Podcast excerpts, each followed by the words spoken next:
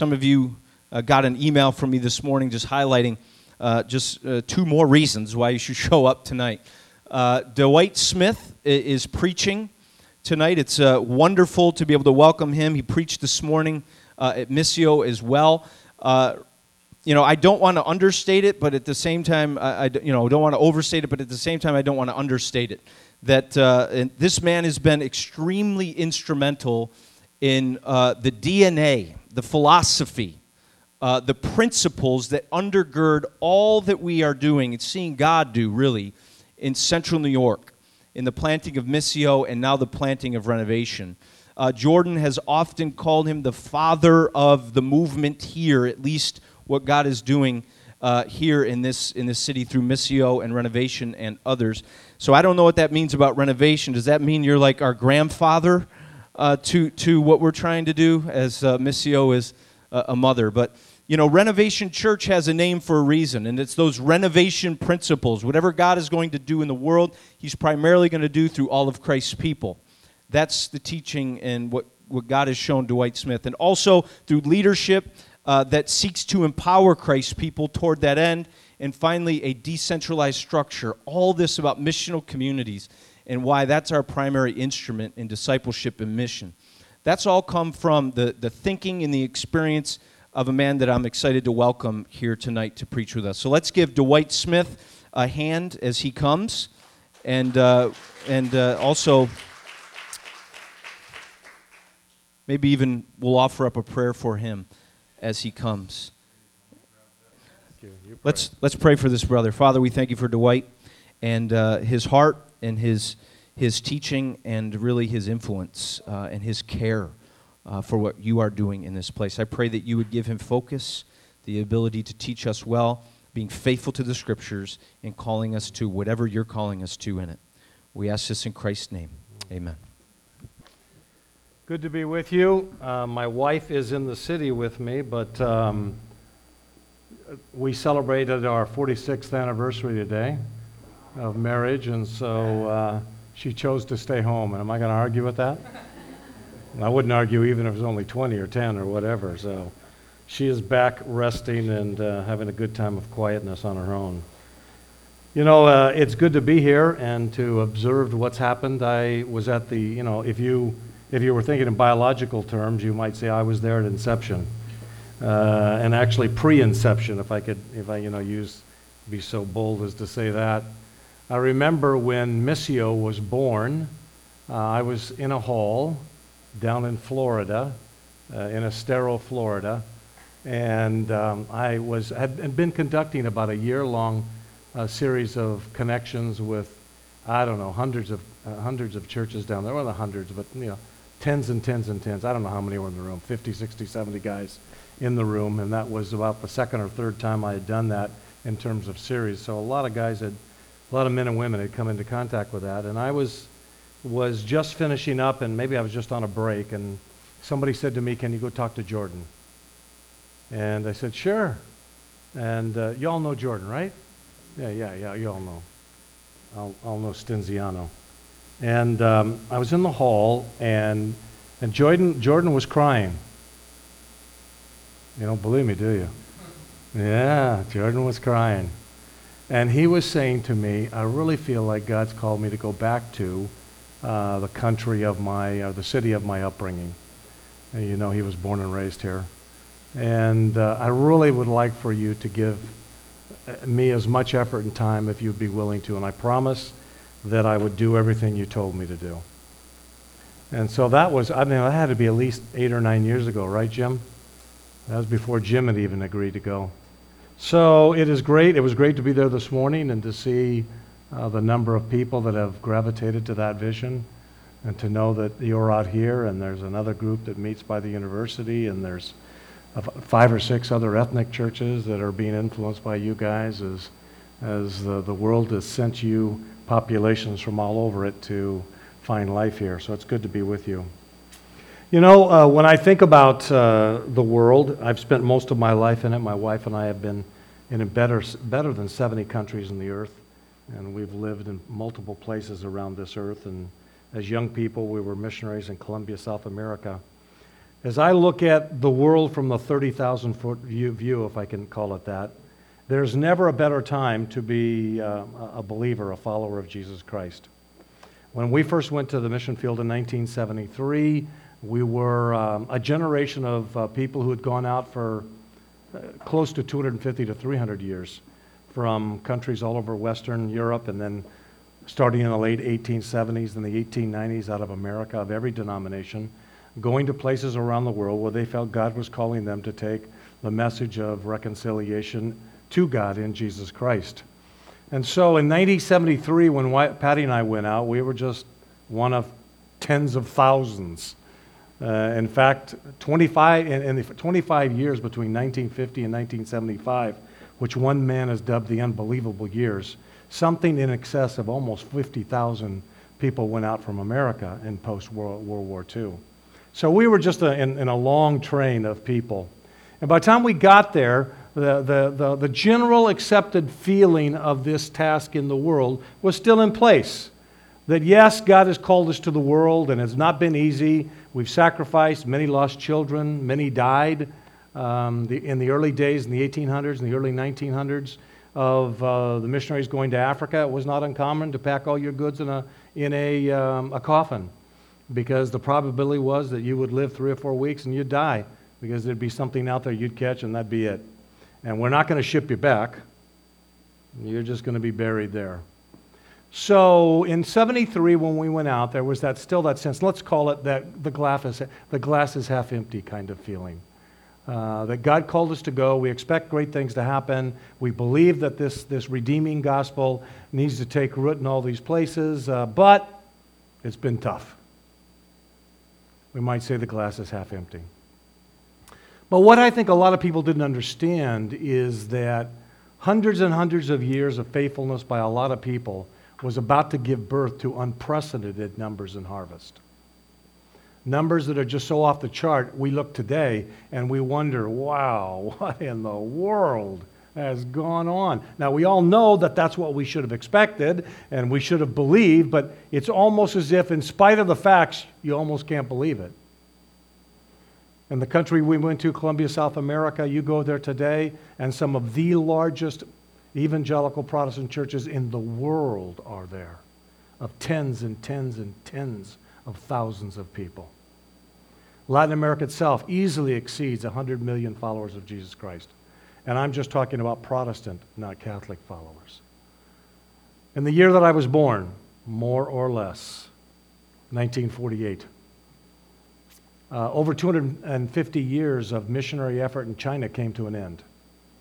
With communism coming into the country and taking things over, Um, there was a sense in which communism said, we've got to get rid of this. The seed of any believability of religion needs to be stamped out. So we're going to we're going to get rid of it in one, one one-year effort. And pastors were killed, thrown in jail. Churches were um, confiscated, burned down, turned into other things. Uh, all the missionaries were turned out from the country, and uh, everything was dispersed. And I'm sure that communism felt that that was the end of Christianity. We don't have to deal with that silly thing anymore. When that happened, there were about four thousand believers in that country, three thousand of which were Catholic, one thousand of which were, uh, pardon me, million, three million of which were Catholics, one million of which were Protestants. And I think that all over the world there would have been this, this sense of, yep, it's over. What are you going to do? But the seeds of sacrifice and planting were about to come to fruition. By the, the mid to late seventies, when our then president, uh, Richard Nixon, went into China, things began to filter out that between those years, which was just barely twenty-five years, something close to twenty-five million people had become followers of Jesus Christ. Today, we know China has about eighty to ninety million people who can confess to be followers of Jesus Christ. My lifetime. You know, I, I do a lot of historical reading on a lot of levels, and I know that a lot of people went out all over the world, and with the same sense of optimistic expectation that I had at twenty-two and twenty-three, it'll all be great, this is super, I don't care what happened, it'll be different for me. But they didn't experience that in the same way. I first went to India in nineteen eighty-five, and when I went to India in nineteen eighty-five, there were about twenty-five million Christians in that country. Uh, history would give some sense of warrant to the fact that the Apostle Thomas first went to India, the southern part of India, in the first century, and so Indians would say we've had two thousand years of Christian history. And there are some long historic, large historic churches in the southern part of India. Um, but after, they would say two thousand years, not quite, but something, we'll give it a ballpark, there were close to twenty-five million Christians. But the population of India in nineteen eighty-five was close to eight hundred fifty million. And we also knew that there were about one hundred, one hundred ten, one hundred fifteen thousand churches in the country. fifty-seven men got together. I was just a young punk following some other godly guys who said, hey, we're going to drag you out to Asia. Um, and I was still cutting my teeth on all the understanding of that. And they gathered with fifty-seven key Indian leaders who simply asked the question, is God done with India? Is that it? Are we done? We've done everything again? Does he not want anything more from us? At that moment, after several days of prayer and fasting and gathering, they said, no, we don't believe God's done with India.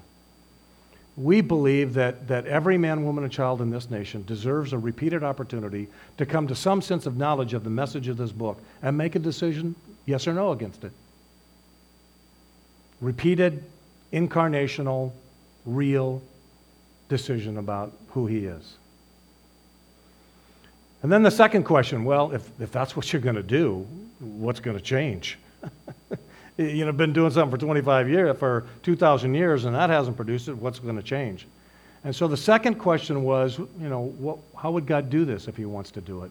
And they decided that the most obvious way to reach their nation was to see a, a believing group of people in close geographic proximity to every man, woman, child in the country, which in, in statistical or numerical uh, senses would mean one thousand to fifteen hundred people. In the midst of every one thousand to fifteen hundred people, there would be a group of believers, five, ten, fifteen, twenty, fifty, whatever. And in in, in, in in rhetorical sense, that would be a church in every village, in every neighborhood, in every colony of every city. And they knew that when they said that, that meant that they were committed to plant one thousand, pardon me, one million new churches in that nation. Now, they went back home, and most of those guys are gone in heaven, and they left guys like me behind to say, okay, now you guys figure it out. For the next fifteen years, I traveled back and forth to India many times, ultimately trained a group of guys who trained almost fifty thousand church planters and missionaries and uh, indigenous missionaries in that country. I go back now regularly uh, with a whole new generation of young people. Most of those men are in heaven, and their children are there, rhetorically, spiritually. But today, when I go back to India, this with this realization, in my lifetime, the Indian church has become the singular, singular largest in church of Christian history. Something close to one hundred fifty million people inside of that country proclaim to be followers of Jesus Christ. That is the singular largest population of Christians in any nation, including America, that we have ever seen in Christian history. And there are something close to six hundred thousand churches. So we might say, and I often ask, I often wonder that, I mean, why my, why my lifetime? Why am I not still sitting here at you saying, well, there's still a big job to do? But in point of fact, there are more people who have become followers of Jesus Christ in the last thirty years than have in the total two thousand years since Jesus left this planet. Now, that's the view from thirty thousand feet, but America doesn't live at thirty thousand feet anymore. We live at something less. And both a- Europe, where we've lived for a time, and America are suffering something different. And let me read a couple comments before I then open Scripture and just talk to you a little bit. The drag of postmodernism and the opiate effect of consumer- commercialism has resulted in a culture of unrestrained narcissism and hedonism in our nation. It's almost as if, having been born into that, they don't have to be instructed. It's all about me, and I want it now. And that affects every bit of sociology. It doesn't matter whether you're Christian or not Christian. That affects every venue of sociology. When it's all about me, then it's not really about you until I want I want it to be about you. And it may never be about you. And when I want it now, it means that, hey, you can get behind me in line. I want it now, no matter what it costs me. Now, that's where we are in terms of an unrestrained kind of narcissism and hedonism. But that same culture has many dulling effects on this culture of Christianity because it is inherently hostile to biblical Christianity. And having invade, it's invaded unguarded Christian lives in the life of the church. So when you talk about me first, it's many times no different in a church. And we talk about, you know, it's all about me, it, that same thing has invaded the church. I feel as if what we're discovering at this point is that we're living in a time of testing. You see, when I grew up in the inner city of L A, and my father was a pastor, last English-speaking pastor of what was a Hispanic neighborhood, we were more or less about fifty percent of the population. We knew that. Europe was about that too. Most of Europe is, was about fifty percent Christian in every nation, whether it was Catholic or Protestant. There was this high population of people who were culturally Christian. I realize that. What they really believed, you know, only, only God knows and time will tell. But they were confessing Christians. So, so that had an impact, on, an impact on the culture. But today, even as you meet, now this morning most of them met all over this nation, less than ten percent of people in America are in a church today. And so you've seen a massive turnaround between between my lifetime of fifty years ago and today of, of, of the sense of urgency people feel to gather in a place called a church. Now, I'm not going to argue with that's right or wrong. I'm just, that's a stat, that's a reality that we have to deal with. That we are no longer um, a cultural relevancy in this nation. If there ever was a battle for morality, it's been lost. It's over with. And our numbers are so declined and declining that the same kind of impact that I grew up in will not be had by your generation. But what I think that, that's happening here, and I want to give you optimism after this, is that we are living in a time of testing.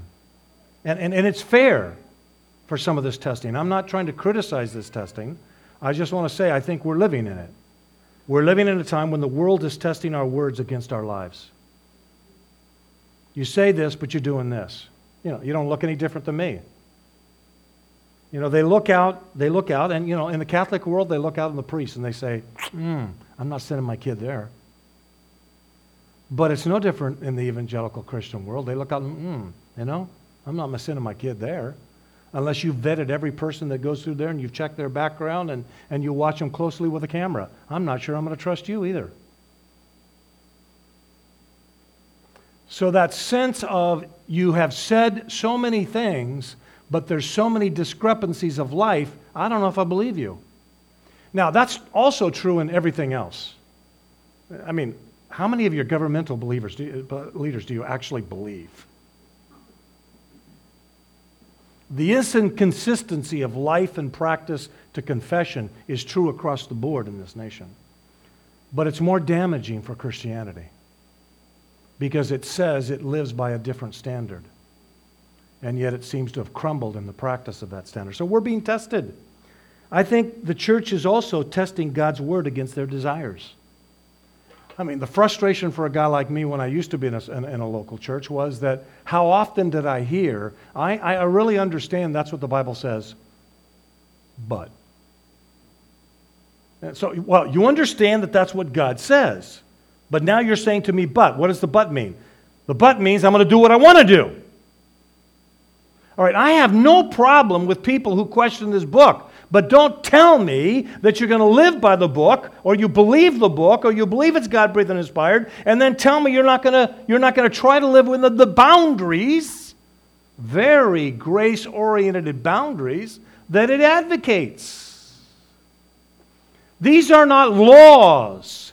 These are These are fundamentals to the enrichment of life, God says. Live it this way and you live it joyfully. Live it that way and you will be self-damaged. So don't be surprised.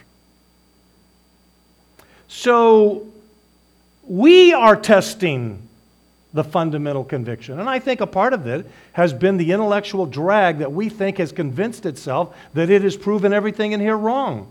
And yet time always seems to erode these convictions that these men or women think they have about who God is or was and what He isn't. For hundreds of years, archaeology has said, well, that didn't happen. And all of a sudden, some little Yahoo shepherd finds a, a whole pot full of bunch of shards. They open them up and they discover, well, David did, really did exist. But for all kinds of years, the archaeologist, well, he didn't exist, so I don't know. This is a bunch of hooey. Give it some time. Give it some time and see what happens. Out of a book that's not a scientific book, it is amazing how many things rise from the very nature of the mystery of the genius of God, as He calls Himself. Now, if people don't want to accept that, I have no problem with that.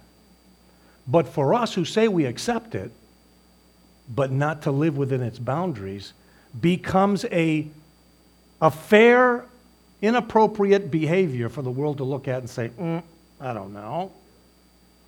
And even for us to begin to wonder, hmm, do we really? And then thirdly, I think we're te- that we're being tested and that God is testing us against what we say and what we do. I'm very cautious. You know, and maybe this is somewhat O C D, but I am very cautious about what I sing in a service like this. I refuse to be required to sing words that I'm not prepared to make a commitment about at this very moment. Let me go home and think about that, because that's a heavy-duty commitment. I want to make sure that at some level I'm thinking about my life lining up with those things. Well, having said of all that, you know, what are you going to do about it? You know, well, let me give you some thoughts that I think for me are encouraging from the from the book of Matthew, from the mouth of Jesus, Matthew chapter five. Let me just read the first part of it, and then I'll make some comments and we'll go home. It's called the Beatitudes, and you remember that. It's the introduction to the Sermon on the Mount. And the very introduction to the first part is actually the Beatitudes or the Blesseds, or as I think we should look at that, is Jesus sort of saying, hey, here's what my people look like. Here's what the world looks like. Here's what you look like. And so He says, blessed are the poor in spirit, for theirs is the kingdom of heaven. Blessed are those who mourn, for they will be comforted. Blessed are the meek, for they will inherit the earth. Blessed are those who hunger and thirst for righteousness, for they will be filled. Blessed are the more, are the merciful, for they will be shown mercy. Blessed are the pure in heart, for they will see God. Blessed are the peacemakers, for they will be called the children of God. Blessed are those who are persecuted because of righteousness, for theirs is the kingdom of God, or the kingdom of heaven. Blessed are you when people insult you and persecute you and falsely say all kinds of evil against you because of me. Rejoice and be glad, because great is your reward in heaven. For in the same way they persecuted the prophets who were before you. Jesus, in a very just short descriptive way, has used some powerful uh, language to simply say, here's a snapshot. That's my people. That's what they look like. And, um, and I like to sort of say, to bring it into, into stark relief, it seems to me if the world's writing the Beatitudes, here's what it's going to say. Blessed are the wealthy, for they possess the earth. Blessed are you if you are a part of the ten to twelve percent in America who own, I don't know, what is it, fifty percent of the wealth of this country? Blessed are you, because you got more toys than everybody else. Blessed are the happy, for they only they really enjoy life. Because life's always about being happy. And so if, there's, if you're not happy, there's something wrong. Well, we got a pill, we got a counselor, maybe we have some fun. Because blessed are the happy. Blessed are the aggressive, for they inherit the fullness of the earth. You don't ever want to give in to the fact that maybe you're not aggressive, because if you're not aggressive, maybe somebody will get it before you. Blessed are those, he says, blessed are, are the aggressive. Blessed are those who hunger to possess, because they're never full. Blessed are the self-righteous, for they show no mercy. Show mercy? Huh, that's all over. Show no mercy. It sounds rhetorical, but that's what they mean. Show no mercy. Blessed are the corrupt, for they really don't care about seeing God. They just want to get ahead. Blessed are those who sow division, for they are the sons of man. Divide and conquer. Blessed are the self-protected, for theirs is their kingdom. Blessed are you if you always are liked, for that is what worldly relationships are absolutely for, to be liked. So if you sort of take these and play the game of turning them around, it becomes the opposite, the opposite snapshot from the words of Jesus.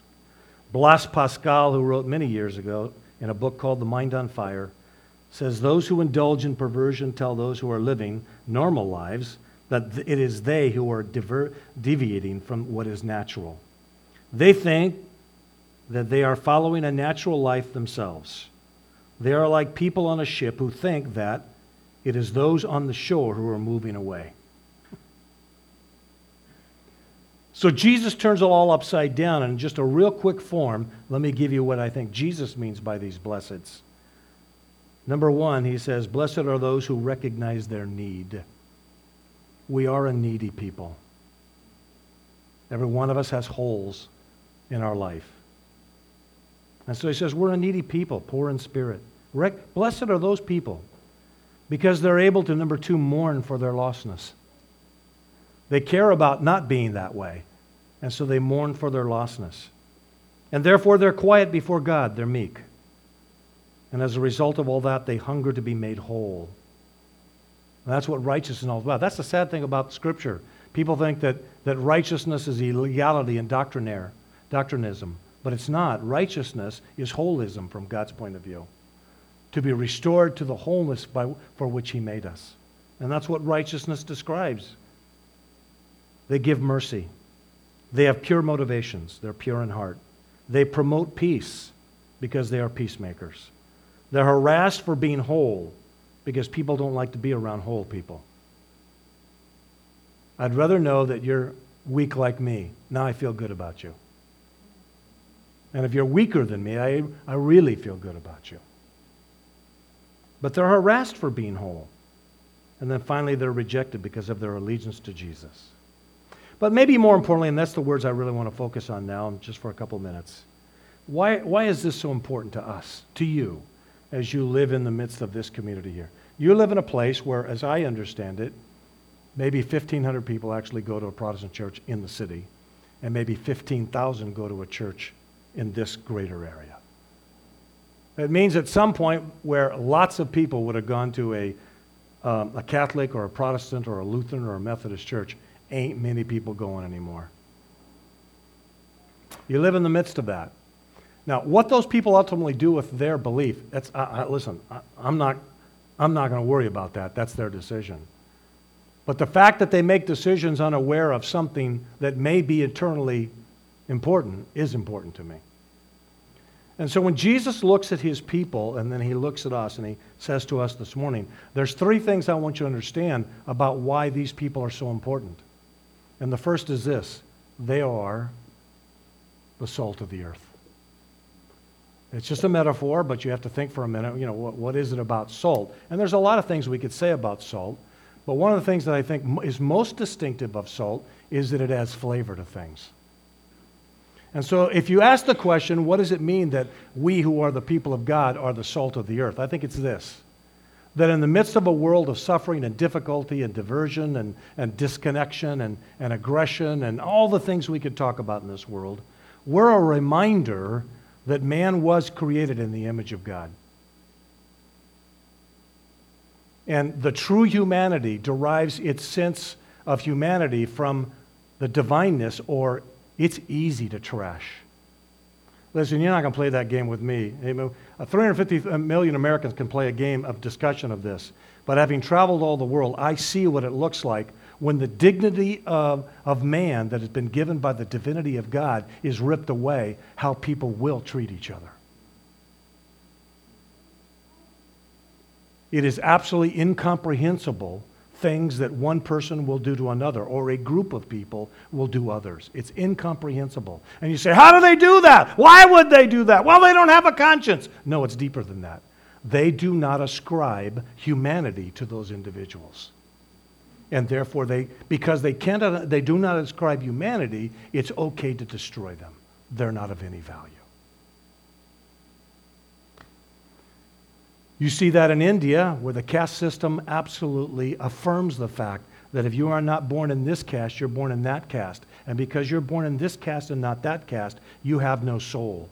So you deserve what you get. And I am not going to make it easier for you to get anything else. Now, I'm not after casteism. I'm just simply saying that is an expressive way to see what it means. Beheading a man in the name of a religion is easy to do if you believe that that man has absolutely no human redemptive value.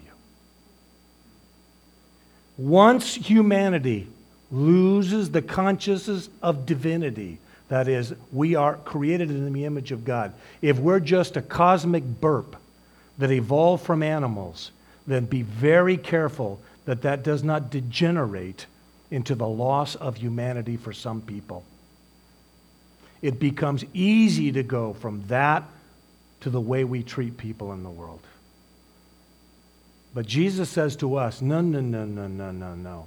You are an incarnational reminder that I created humanity and ascribe to it that sense of dignity that comes from that creation. Take that away and give me another reason to believe that you are of value. Except I give you value because I want to.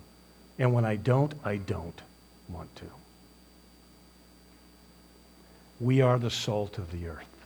We're the reminder of the image of God in a marred world that is losing that sense of the dignity of humanity that God gives.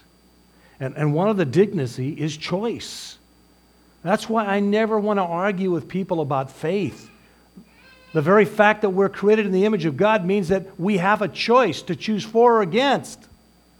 You can say yes, you can say no. It's totally up to you. The dignity of choice comes from the divine creation. And you and I are meant to be, as he's described that, the salt that reminds the earth that there is a greater criterion for humanity than just survival. And then he gives a warning. Be careful that when salt loses that flavor, it's good for nothing but to throw on the ground in, in, in wintertime and walk on. It has no flavor anymore, so who cares about it? Throw it out there and maybe it'll stop us from falling. But it does not have the same redemptive quality that it had. You know, to me, that's that's why the, the Christians are still important to America. Even if we're only a small percentage, we're still a restraining of an insanity, from my point of view. The insanity of the lack of any sense of human dignity. And when we get irrelevant, when we become totally irrelevant, who knows what happens in this society. So we are a reminder, the incarnational reminder, that the image of God is placed in man, and now it's been reborn through the birth that we have in Jesus Christ. Second, he says, you're the light of the world, a city on a hill, a lamp that can't be covered. Very simple little metaphors, but powerful. And what he's saying, I think, is this. You're the reminder that there's something else of value in this world, a sense of hope. I mean, that's what light is in the middle of darkness. You're, tra- you're traipsing through a bunch of villages, and it's pitch black, and all of a sudden there's a light out there that gives you hope that you're headed in the right direction. We're a reminder that this world is not all there is from God's point of view. That there is a heaven, there is a hell, there is an eternity, there's a promise, there's a bank, there's an investment, there's a place waiting. God says we weren't made for this world. This one's so distorted and so and so damaged his own image that to allow it to continue to exist forever would be cruelty from God's point of view. But with the redemption that he says he offers in Jesus Christ, he then says, but there is another world coming, and that world is going to be populated only by righteousness. When the flesh and all of its drag gets cast away and we leave this body behind, that one gets unleashed from all of this. And so as we live that, we remind people that there is hope.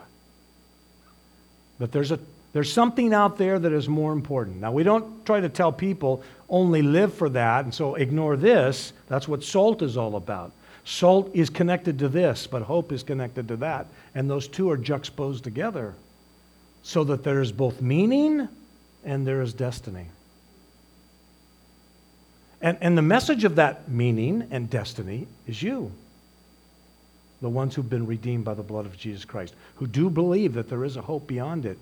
So two weeks ago, one of my best friend's wives died of cancer after a year of, hey, listen, don't bat an eye that the struggle was over for her and she's in eternity.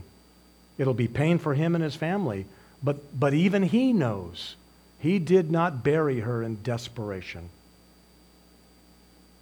He buried her in hope. And then third, he says, we're truth. We're the truth of the kingdom. And let me just read it, and then I'll make a few comments and shut up. Do not think that I have come to abolish the law. Look, at Jesus says, I didn't come to get rid of this whole Old Testament. I'm not here to totally deconstruct Judaism. He says, I did not come to abolish the law and the prophets. I have not come to abolish them, but to fulfill them. Truly, I tell you, until heaven and earth disappear, not the smallest letter, not the least stroke of a pen will by any means disappear from the law until everything that God has said in that law is accomplished. Anyone who sets aside one of the least of these commandments and teaches others accordingly will be called least in the kingdom of heaven. But whoever practices and teaches these commands will be called great in the kingdom of heaven. For I tell you that unless your righteousness surpasses that of the Pharisees and the teachers of the law, you will certainly not enter the kingdom of God. We are, we are an incarnational demonstration of this truth, that righteousness has nothing to do with your butt sitting on that chair today. Righteousness has nothing to do with sacramentalism. It has nothing to do with you listened to me talk for a half hour. It has nothing to do with membership of a religious group. It has nothing to do with even doctrinal confession. It has everything to do with an infused righteousness that comes to those who've been believed upon the Lord Jesus Christ and have been born again into Him. Crucified, buried, and resurrected, Paul says in Romans. Coming up new people. The righteousness of the Pharisees was just do it harder. Give more money. Be more legalistic. Be more faithful. Come more often. Be more religious. Jesus says that's irrelevant. It's the birth of the heart that God is concerned about, not the conformity of the flesh externally. And so we are the incarnation to all of the world that, listen, I'm not talking to you about a Presbyterian or a Baptist or a, a Catholic or anything else. I'm talking to you about the righteousness of God infused into His children that demonstrates life, that projects hope, truth. That that lives in us as we make choices.